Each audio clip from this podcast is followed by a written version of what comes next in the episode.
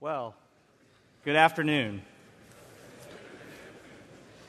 It is always good to be with you, an honor to be with you, and I have some announcements on behalf of the university and seminary, and first and foremost, just want to convey our personal commitment that in this season of the institution, we are doing everything we possibly can so that we will be the school for the remnant. That means we do everything doctrinally, theologically, to affirm biblical fidelity to the inerrant Word of God, to never move from its sufficiency over every single discipline, Christ in all things, and all things for Christ in Scripture. This is our commitment, and that requires the greatest diligence in every area. And just on behalf of the institution, I want to say that we are committed to do all that we can to ensure that we will be the school for the remnant. And the Lord is really blessing these efforts, and I've been asked to share two wonderful bits of news that I pray will bless you. One is that on coming in, or perhaps when you leave, you may receive a little bit of a note about a testimony of one of our graduates who not only graduated from seminary, but at graduation, graduated to heaven. The greatest graduation of all. He heard our vice president say, job well done. He heard Dr. MacArthur say, job well done. Then he got to meet me, and I said, good job. And then he got a job well done from someone far greater than all of us. His name is D.J. Matheson, faithful man of God, perfected now. His ministry was and is great. And there's a scholarship in his honor, Philippians 121 scholarship. And it is for any degree program at the seminary, because of the generosity of donors, from any degree, from MDiv to DMin. And it's for those particularly who are over 50 years of age, because DJ was an older student himself. And it's never too late to be the master's man. It's never too late to grow. It's never too late to be faithful. So that scholarship, just because of the generosity of donors, is for $10,000 a year. It is substantial. And we are thankful for all those who have invested deeply in our institution so that we can invest deeply in you. Along that line, a second piece of announcement would be that we have at the Master's Seminary something called the Tyndale Center, which is devoted to training Bible translators to translate the Word of God across the world, based upon our own project, which was the Legacy Standard Bible. And as you know, the Legacy Standard Bible, as translators, I was one of them, we put together a lot of notes. We try to compile a lot of information on the decisions on why we did what we did, and hopefully it's edifying. And so what we've done, again, through the generosity of donors, is begun to publish those notes for free for everyone online. You can find a sample of this at Tyndale.tms.edu. That's Tyndale.tms.edu. And it'll be releasing in greater scope as the months progress, but you can see a sample already of what is initially done. And our prayer is that that would help translators and pastors and Bible students across the world know the Word of God better. The Lord is doing really amazing things at our institution, and it's not because of us, it's in spite of us, and it's all because of Him. And so all the glory goes to Christ. Along that line, we have a lot to cover in the Word of God, so will you join me in a word of prayer? Our God and Father, I pray particularly for the pastors who have come, for the men of God who have come here, beaten down, weary, discouraged. Lord, do a wondrous work in your word that you alone can. A wondrous work that you have ordained through the word, through the very intention of the text that we are in this afternoon. May the word be magnified as it magnifies the God of the word. And may it encourage and fortify the hearts of many. May it convict us as well. And ultimately put your grace, your sovereign grace, on display in its height and in its beauty. And may our eyes turn readily from ourselves and be fixed and fixed alone to you. May this time be won through the Word of God that you have perfectly ordained and orchestrated. May it be shown to be all sufficient, and all the spotlight be shown on the majesty of you and your Son, the Lord Jesus Christ. May our hearts' affections be fully captured to you, and may our joy be complete, knowing your dynamic and breadth of the scope of your preserving work of the remnant. May all this happen, not for our sake, but ultimately for your honor, and it is in your name we pray. Amen. In talking to people about the theme for this year's Shepherds Conference, it concerns, as we well know, shepherding the remnant. And as this is mentioned, people are instantly captivated by the idea. And why is that? Why is that the case? Well, as we have heard throughout this time, to be sure, the breadth of this theme is truly breathtaking. From the beginning, from the fall, Satan, we know, believed that he had captured creation and captured mankind into his grasp. Well, what does God reveal in this crucial moment? There is a remnant. There is a remnant. Satan has not won. There is the line of the seed, which will culminate in the seed that will crush the serpent's head. And from the utterance of Genesis 3:15, we know there always is a remnant. And God has preserved that remnant. He has preserved it through the murderous intent of Cain. He has preserved the remnant through the diabolical schemes of Satan in Genesis chapter 6. He has preserved the remnant through a global flood and devastation through the line of Noah. He has preserved the remnant through nations scattered across the world, through one nation founded by Abraham and the patriarchs, the nation of Israel. He has preserved that nation through the Exodus, through the wilderness wanderings, through the conquest, and even against and in spite of themselves. In the period of the Judges, we know that everyone does what is right in their own eyes. But what happens next? The book of Ruth, and we learn there is a remnant. There is a remnant that believes and is faithful to Yahweh, both from Jew and Gentile. And God preserves the line. God continues things on through the line of kings, through Israel's history. Though many Israelites apostatized, there still is a remnant, and the prophets testify to that. And even when they are faced with judgment, scattered in exile across the face of the earth, there still is a remnant, and we see that in Daniel. And when they are brought in back to the land, in small in number, few they may be, but there still is a remnant. And we see that in Ezra and Nehemiah and prophets like Haggai and Zechariah and Malachi. And this progresses to the New Testament. And even though the nation of Israel as a whole rejects their Messiah, there still is a remnant. Jew and Gentile brought together in the church, preserved, there is a remnant.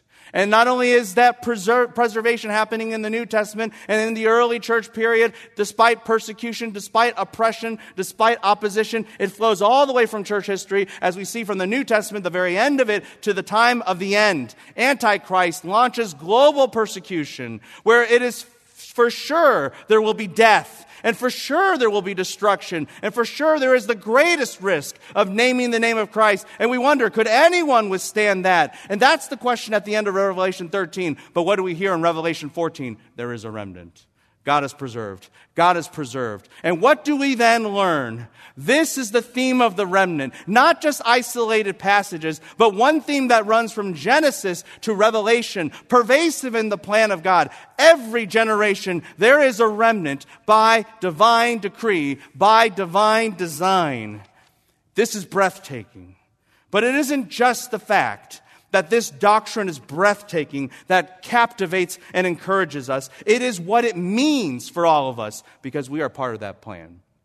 And indeed, we know that ministry and we know that life is full of hardships. It is full of setbacks. In this world, we will have trouble. In this world, we have various trials and tribulations. As Paul says in 1 and 2 Corinthians, we are spectacles of this world. We are the scum and the scourge of this world. We are afflicted. We are in distress. We are in hardship and beatings and often sleepless nights. And there are evil reports spread about us. And above all of this, we know that what labors us is what labored Paul, that there was this deep concern for our churches, for our people, as we labored to have Christ be formed in them. There is weightiness in this life. But we also know this. within all of that, there is always a remnant. And so we know God will hold us fast. Why? Because there is a remnant. And we know God will hold our people fast. Why? Because there is always a remnant. And we know that our laborers, though in toil, and though in setback, and though with much discouragement, our labors are never in vain. Why?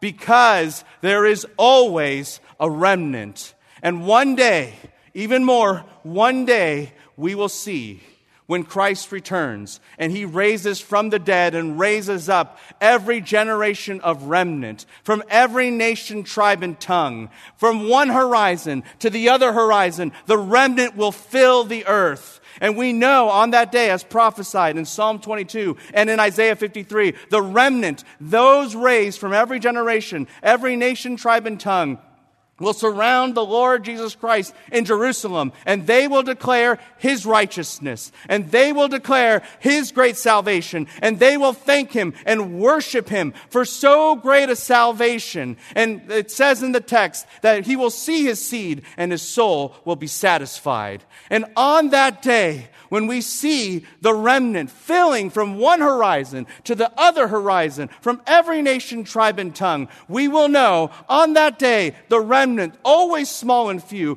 always few in number, always minuscule, always the minority. At that day, the remnant will be the absolute majority. And on that day, we will know our work was never in vain. And even more than that, on that day, we will understand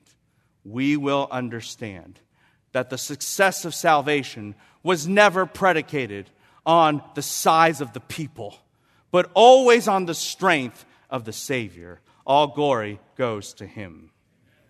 That, my friends, is the doctrine of the preservation of the remnant. That, my friends, is the glory of God's preservation, and it strengthens us. It gives us perspective. It fortifies us. It's worth delving into. And there is one text that amplifies, that showcases this doctrine as a multifaceted diamond in all of its dynamics, and that is 1 Kings 19:18. Turn there with me. Let us understand the fullness of the doctrine of the preservation of the remnant. By way of context, in a lot of ways, context here serves to prove one point and one point alone. That this passage, 1 Kings 19, verse 18, is a definitive text in unveiling the doctrine of God's preservation of the remnant and all of its dynamics. And we can see that early on from even the historical backgrounds. Why was the book of Kings written? The book of Kings was written during the period of exile or shortly thereafter because people had questions. They wondered, how did we get here? Why did we get kicked out of our land? Is this because God's promises failed? Is this because God failed? And the book of 1 and 2 Kings assures us that God is the king. His promises have never failed. It is because of our sin, it is because of Israel's sin, that they were launched out of their land. But God always preserves a remnant. That is the message of this book. And so in light of that, the book of 1 Kings opens, assuring the people of Israel, God's promises are yes and amen. You can see his kingdom promises in a sample version, in a taste of heaven, so to speak, in the opening chapters of this book as Solomon's reign, the golden era of Israel, commences. But we know that will not be, because Solomon is not perfect. He is not the right man for the job. And there is sin still in the nation that must be rectified. And so the nation will splinter apart. And even though there is a downward spiral of the nation in its sin, God continues to showcase through it all. He reigns. His sovereignty is put on display as he preserves the stability, as his power is demonstrated, as his rule everywhere is manifested, as he judges and as he delivers. And that is seen in the progression of 1st and 2nd Kings. And the place that we are in, this place of 1 Kings 19, is in the midst of God demonstrating the supremacy of his sovereign power. The supremacy of his sovereign power. This is God versus Baal and Ahab and Jezebel. And we know that God demonstrates, Yahweh shows, he is far above this false god, which is truly no god, named Baal. God is the one that controls the rain, not Baal. God is the one who can go into the territory of Baal and do miracles there, because Baal is nothing. God is the one that can raise someone from the dead, even though Baal claimed to have control over life and death. God is the one, as we see in 1 Kings 18, that is in control of lightning, Baal's speciality. God, not Baal, Yahweh, not Baal, is the sovereign one. And within this, Elijah has an agenda. He wants to demonstrate something about God. And it isn't just his supreme power. It is also about his preservation of his people. That's why in 1 Kings 18, verse 21, Elijah doesn't just talk, he challenges the people. That's why in 1 Kings 18, verse 30, he summons the people to come near. That's why in 1 Kings 18, verse 31, he makes an altar out of the 12 stones representing the nation of Israel. And that's why in 1 Kings 18, verse 37, Elijah explicitly says, "Answer me, O Yahweh, answer me, that this people may know that you, O Yahweh, are God, and that you have turned their heart back again." Elijah in this moment in 1 Kings 18 wasn't just intent on showing and having God show his supernatural power. Amen and amen, that is true. But what he also wanted was for God to launch a supernatural revival among his people. Sometimes, though, expectations, though set, are not met. And God definitely demonstrates his supreme power. We know that. But we also know this. Revival doesn't break out. Revival doesn't break out. We know what happens, that instead of revival, you have retaliation. That's what happens. 1 Kings 19, 1 through 2. Elijah hears what Jezebel says, and Jezebel's intent on killing him. You don't have revival. You have retreat in 1 Kings 19, 3 through 4, as Elijah has to run away. You don't have revival, you have redirection. As God redirects Elijah, not to Israel, but away from Israel, to Mount Horeb, where the law was given, where Israel was founded. And you have redirection as God must teach Elijah, and God asks Elijah, "What are you doing here, Elijah?" Earlier, Elijah said these words, "It is enough now, O Yahweh, take my life. For I'm not better than my fathers." Not a little bit dramatic there, buddy. He then says, verse 10, "I have been very zealous for Yahweh, the God of hosts. For the sons of Israel have forsaken your covenant, pulled down your altars, and killed your prophets with the sword. And I alone am left, and they seek my life to take it away." That's Elijah's attitude. That's his disposition. And so God teaches Elijah a lesson. And it's glorious, and it's dynamic, and it's deep, and it's profound, and it involves contrasting what happened in Exodus 34 as God passes by and he reminds Elijah, sometimes it's not always by might, sometimes it's not by what you expect. God can work in ways that defy your expectation. And so having demonstrated this in such a glorious manner, verse 13, God asks again, "What are you doing here, Elijah? Did you learn your lesson?" Verse 14, "Then he said, I have been very zealous for Yahweh, the God of hosts. For the sons of Israel have forsaken your covenant, pulled down your altars, and killed your prophets with the sword. And I alone am left, and they seek my life to take it away." Same exact speech, verbatim. Lesson not learned. Reminds us of all of us, doesn't it? And while he didn't learn the lesson, what he did is provided an opportunity. He provided an opportunity for God to respond to the question, where is the remnant? Where is this remnant? Can you really preserve a people? This is the question posed by historical background. This is the question posed by the flow of the book. And this is the question posed by the immediate question of the text. Where is the remnant? This is God's opportunity to definitively express how he preserves his own. And so what we are going to see, based upon this opportunity, based upon the intention of the author, is in 1 Kings 19:18, 5 features. 5 features of how God preserves his own. 5 features of how God preserves his own. And here's the first one. He preserves his own in their survival. He preserves the remnant in their survival. Notice the first word of the verse. Yet. Yet.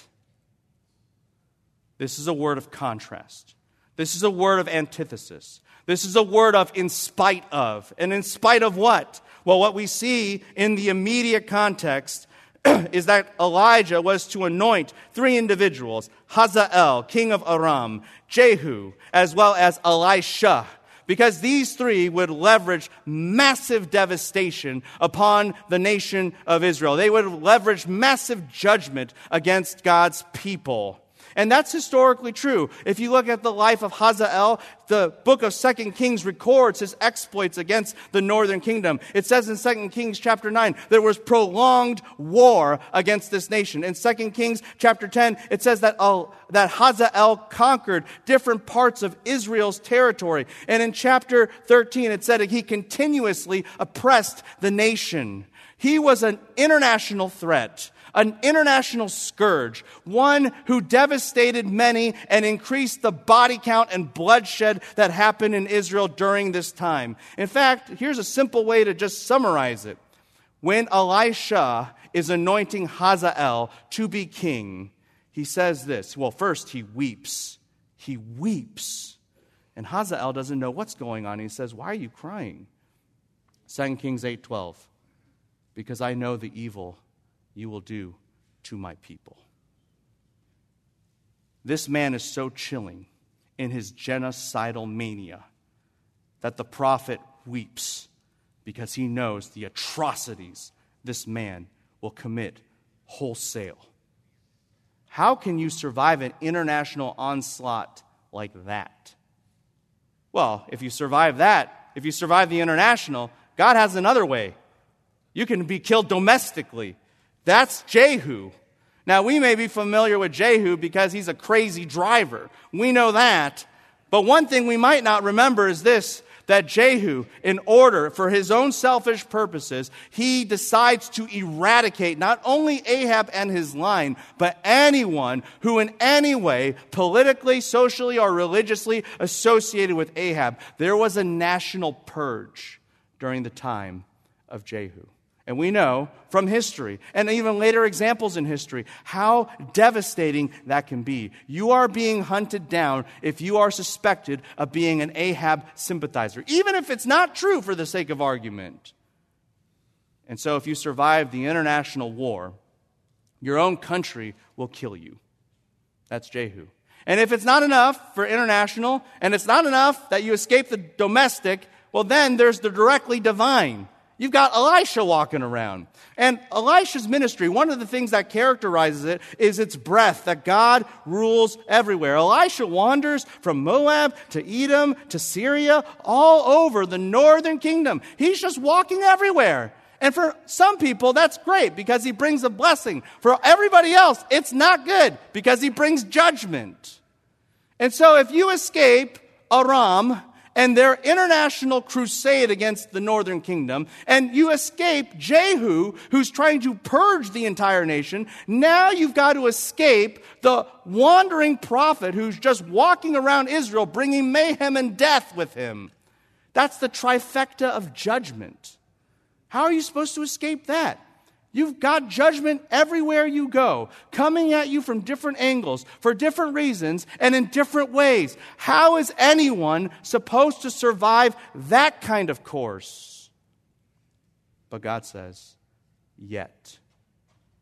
Yet. And right there we learn everything we need to know. That in spite of all the odds, in spite of all the wrath, here is God's promise. I will bring you through. I will bring you through. God will bring his people through his wrath, through his judgment. The remnant will be preserved in their survival. And this truth, that the remnant will be preserved in their survival, this is a truth that we see across Scripture. I love Psalm 66. It says this, "You brought us through fire and water, and you put our feet on a broad place. If the water didn't drown you and the fire didn't incinerate you, God brought you through the extremes, the polar opposites of every kind of trial in life, and he can set your feet on the broad place. He will bring you through.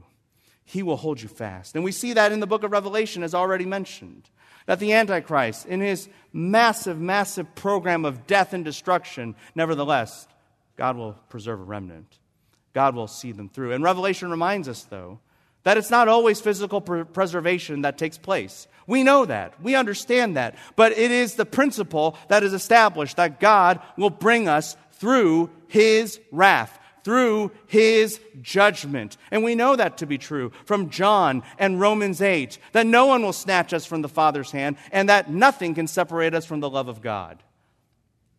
And so, brothers, when we face trials of all sorts, when we face obstacles that are insurmountable in our minds, when we are discouraged and beaten down, what do we tell ourselves? We tell ourselves this: one way or another, we will get through. One way or another, we will get through. Why? Because our God preserves the remnant in their survival, ultimately from his wrath. We know one way or another, we will make it through. That is God's guarantee. That is God's nature as he preserves the remnant. Well, he doesn't just preserve it in its survival. He preserves the remnant sufficiently. That's the second point. He preserves it sufficiently. Notice verse 18. Yet I will leave 7,000. Stop there. 7,000. On the one hand, as it has been commented on today, 7,000 is an exceedingly small number. In the best case scenario, in the nerdy world of population demographic studies, you got 3% of the population. That's really stretching a lot of assumptions. But most likely it is less than 1%, probably 0.023%, as was mentioned. That's true. This is far from the majority. This is the minority. This is even the minority. This is like endangered. In fact, I looked up, just because I was curious, how many animals are in an endangered species, like the red pandas of China. And upon looking it up, it said about 10,000. 10,000, there's less in Israel than the red pandas of China. They're nearly extinct. That's what these guys are. We're not even close to the minority. We're not even endangered species. We're basically extinct. And it reminds us of this. We will never be the majority this side of glory. Never. And we often find ourselves, though, always yearning and always thinking of the myth of the majority. We want our churches to be big. We want our churches and congregations to be large. And people try to do all kinds of attitudes of growth to facilitate that. Or we want a large influence, maybe on media or social media. And we think we can just reach out there and gather everyone to ourselves by whatever we do and whatever we say. Speaking of whatever we say, sometimes in our messaging, we try to articulate something to show that we're sophisticated, to show that we're the intelligentsia, to show that we should be approved and we should appeal and we should be accepted to by those around us, that they should look up to us, that they should come to us, that we can be all part of a big tent under us. And whether it be church growth, whether it be media, or whether it be our messaging, it is all under that myth of the majority. And we must remind ourselves, we will never be the majority. We're basically extinct.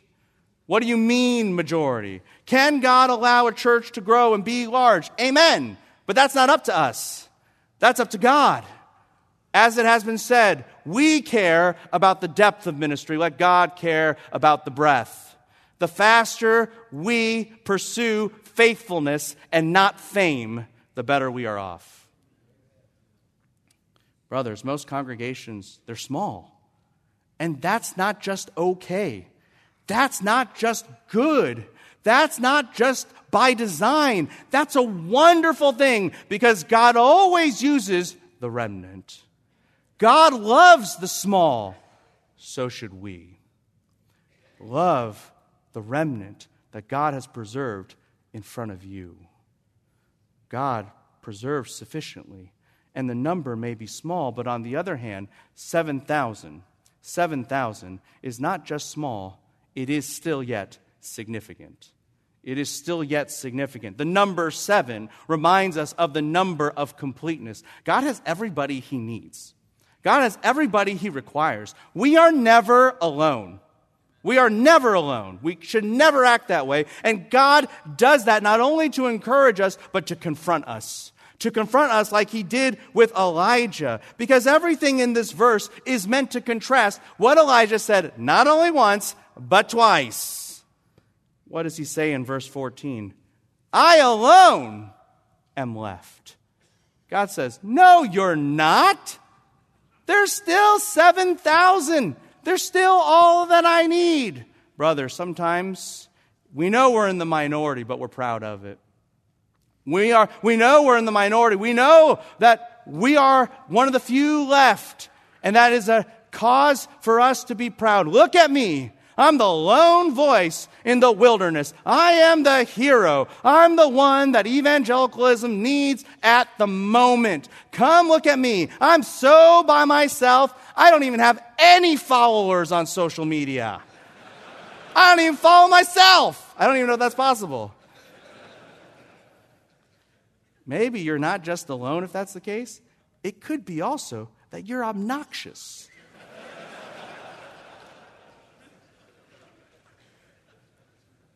Brothers, we are not the hero. We are not alone. We are not the voice that the world needs. We're just one of many servants. That's all we are. Why? Because God preserves the remnant sufficiently.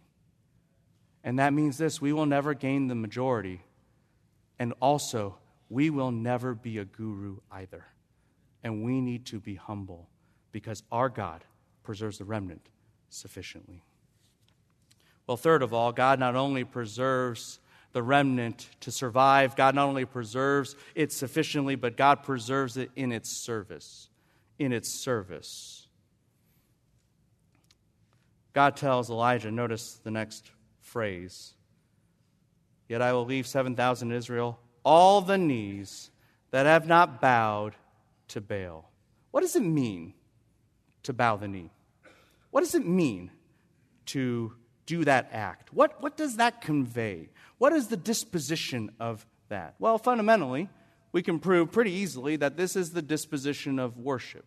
This is the disposition of a life of service. Even in this book, Solomon, 1 Kings 8, verse 54, he's on his knees as he prays and gives supplication before Yahweh in total worship. And we see this phrase used in Psalm 22, where the world is worshiping God in that way. And we see that in Psalm 95, as it calls us to worship and bow down. This is a posture of worship, and we understand that.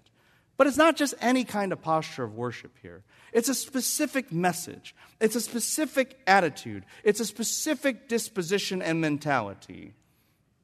In Judges chapter 11, verse 35, Jephthah, seeing his daughter come out, falls on his knees, bows on his knees. Why? Because he's desperate. He's desperate for the life of his daughter in light of the foolish oath that he made.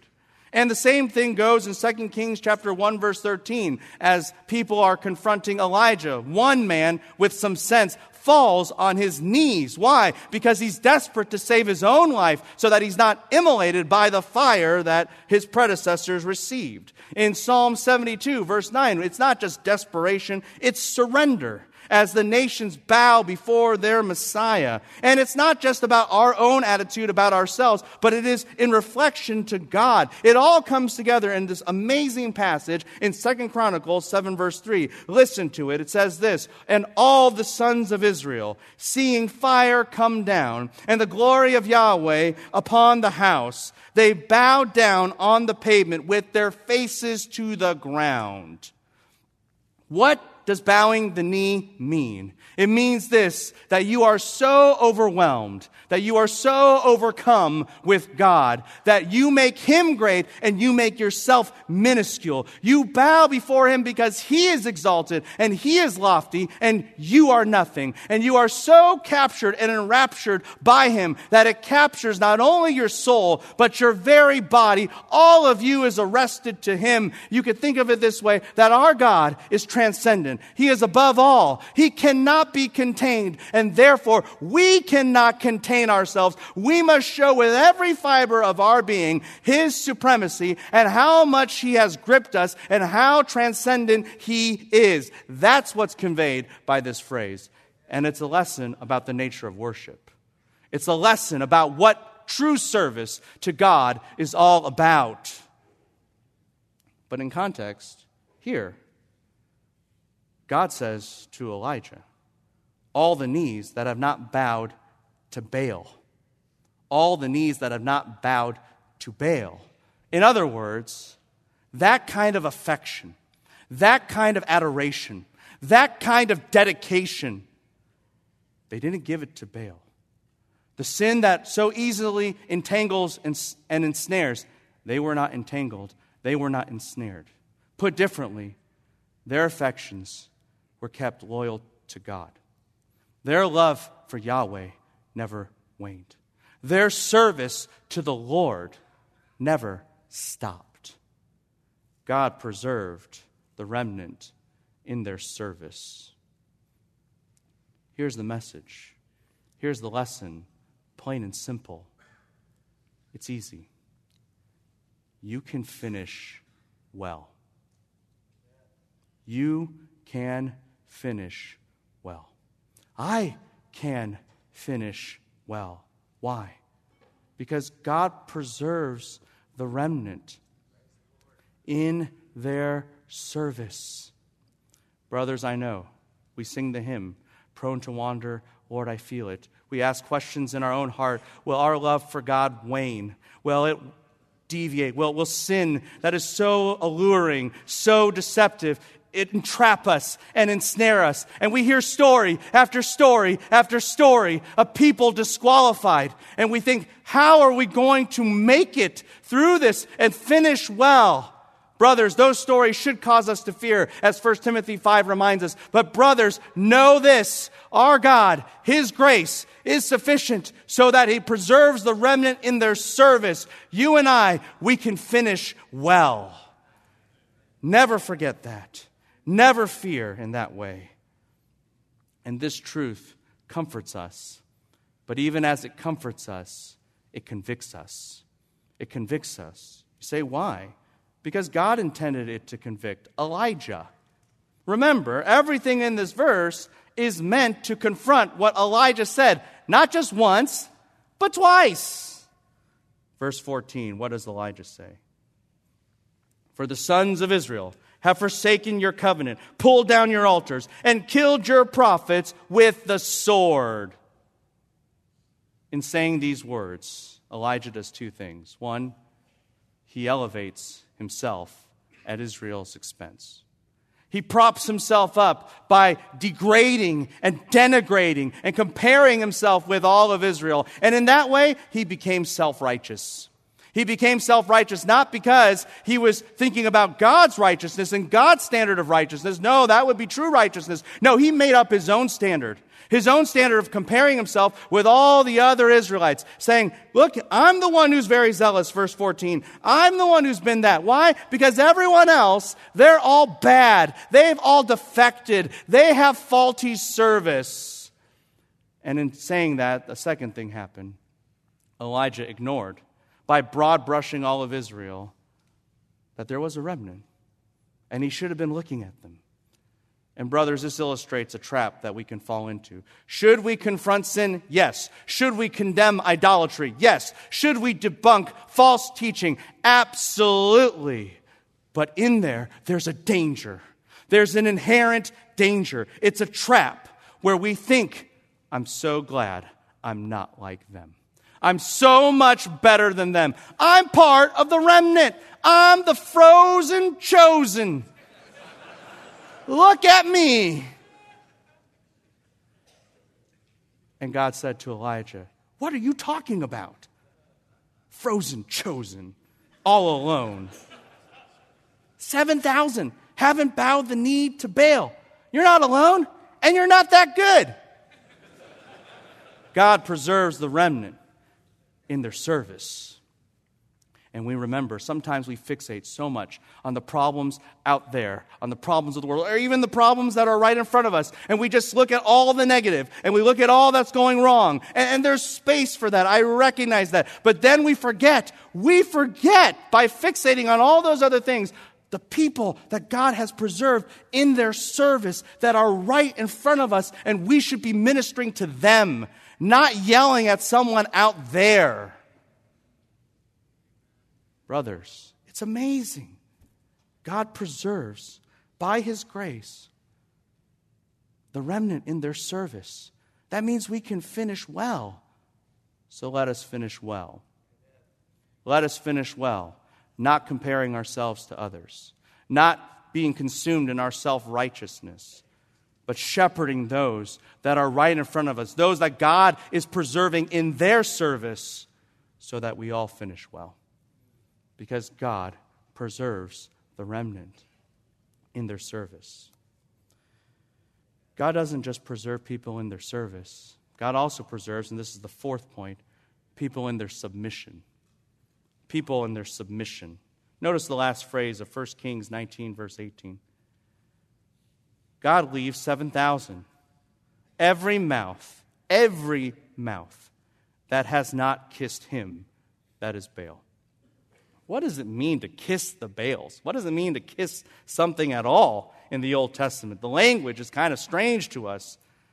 The language refers to one thing, the idea of allegiance, the idea of loyalty, the idea of alliance. Think about Psalm 2, kiss the Son.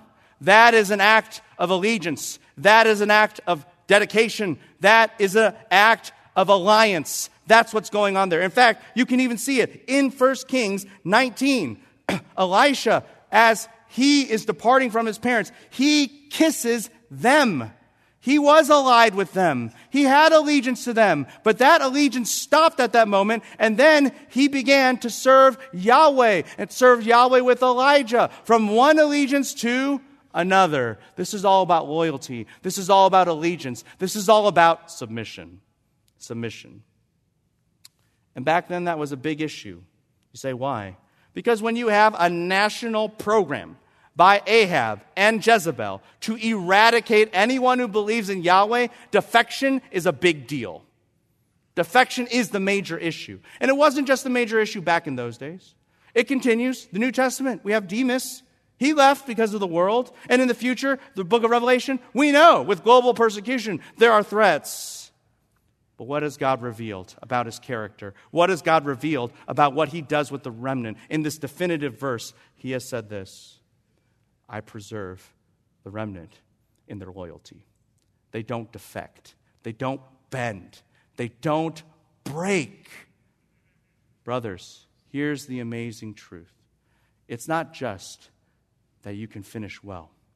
It's this: God preserves the remnant such that you will overcome the world. You will overcome the world.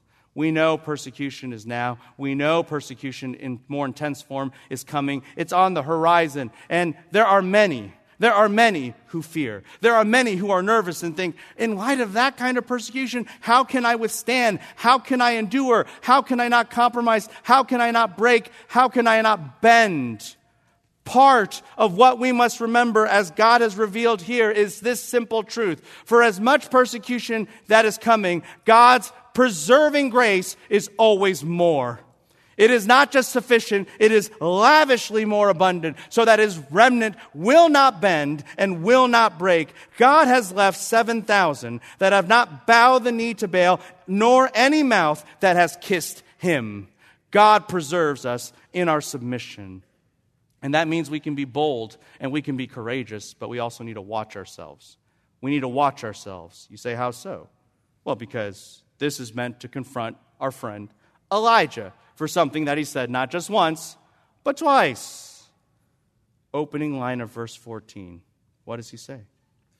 I have been very zealous for Yahweh, the God of hosts. Look at me.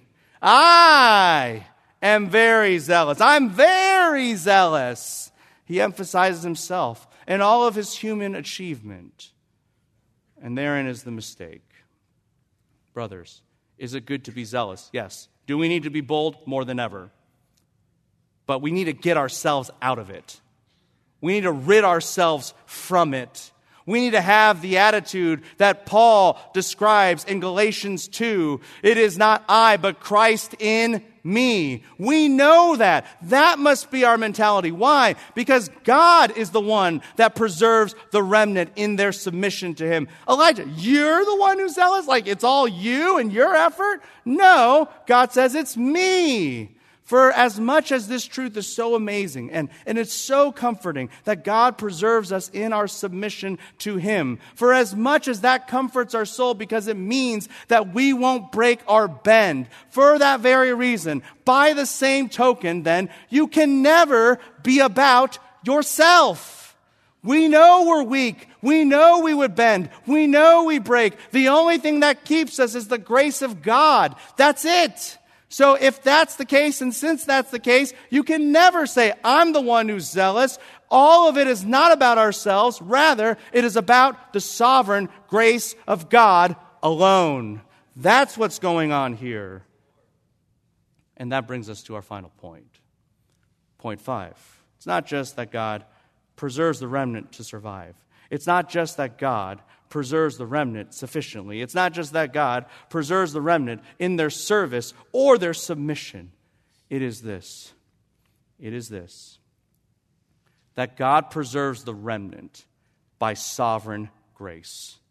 By sovereign grace. That's the fifth and final and most important point. We have seen a lot of contrast in this verse. Elijah said, I'm the only one. God says, no, you're not. And Elijah has this attitude of self-righteousness. I'm better. And an attitude that is completely self-centered and self-consumed. Look at me. I'm so zealous. And God debunks all of it. But there is one contrast.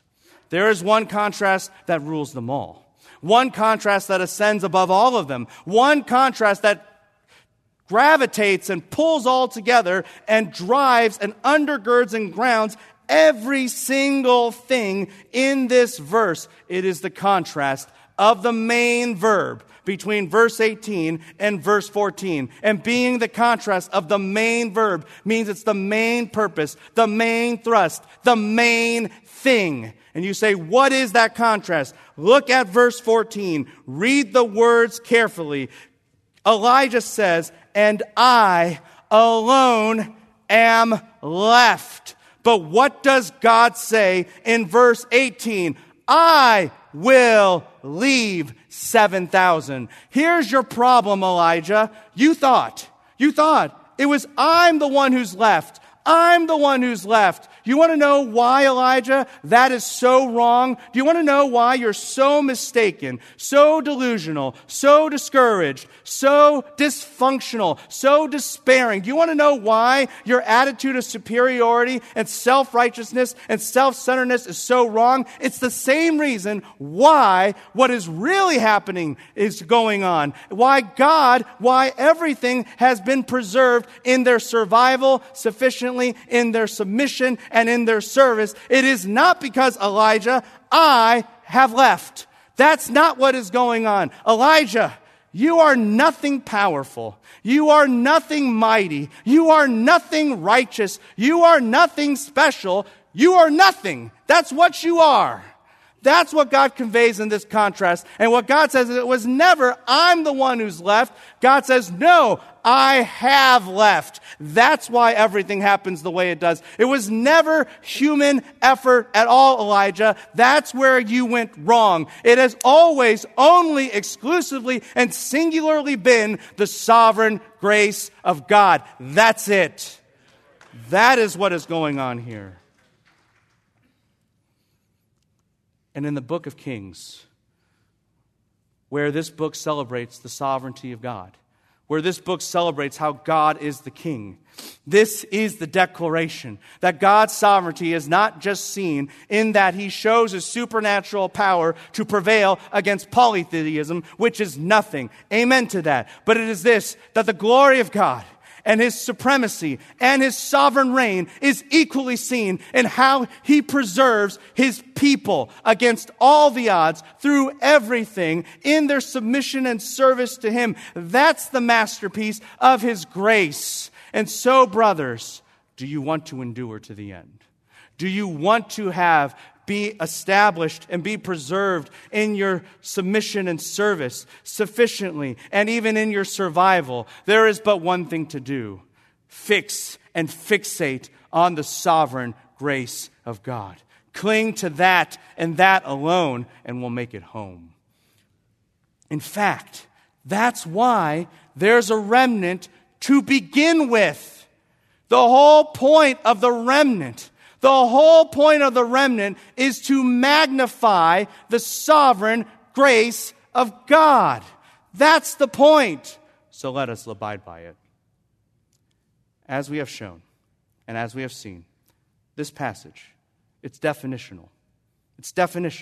It codifies what it means that God will preserve his own. He will preserve them to their survival. He will preserve them sufficiently. He will preserve them in their service and submission, and always by their sovereign grace. And this message, because it is so definitional, it doesn't just stay in the book of 1 Kings. It goes throughout Scripture. The reverberations of it are everywhere. And in Romans 11, in a discussion of whether God has forsaken his people Israel, he reminds us there always is a remnant. In Romans 11, he says that to us. And that remnant eventually will become an entire nation. But what does he say in Romans 11? He says, there is a remnant according to the election of grace. And where did he get that from? 1 Kings 19, verse 18. I will leave 7,000 in Israel, all the knees that have not bowed to Baal. Did Paul understand the point of this text? Yes, he did. And what he shows is that this truth, what this text declares, is eternal truth that endures for all time. It endures to the end of ends and never ceases, and therefore it endures in our time as well. So, brothers, do not be disheartened. Do not be disheartened when trials come our way and we are struggling. There is a remnant preserved by grace. Do not be disillusioned, thinking that you're the hope for all mankind, or that you are the only one left, or you're better than everyone else. There is a remnant preserved by grace. Do not be discouraged about your people. There is a remnant preserved by grace. And don't despair when you are in the dark times of your life and there is exhaustion and struggle. What do we remember? There is a remnant preserved by grace. God is glorified as King of Kings and Lord of Lords in his amazing, amazing power, not only to prevail against polytheism, which is nothing, but he showcases that glory as he preserves his own people against all the odds, through it all, in their survival sufficiently, in their submission and service to him, by his sovereign grace. So we keep pressing on as he preserves us. And we keep shepherding the flock of God that he preserves by his grace.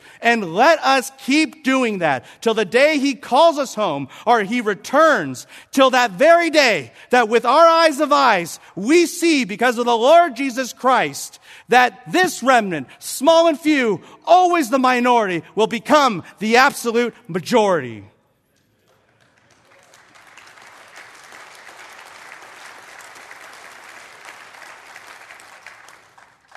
Shall we pray? Our God and Father, thank you for your preserving grace. Were it not for you, we would never survive. We would perish. We are but dust. And so, O God, we depend on you. O God, we magnify you.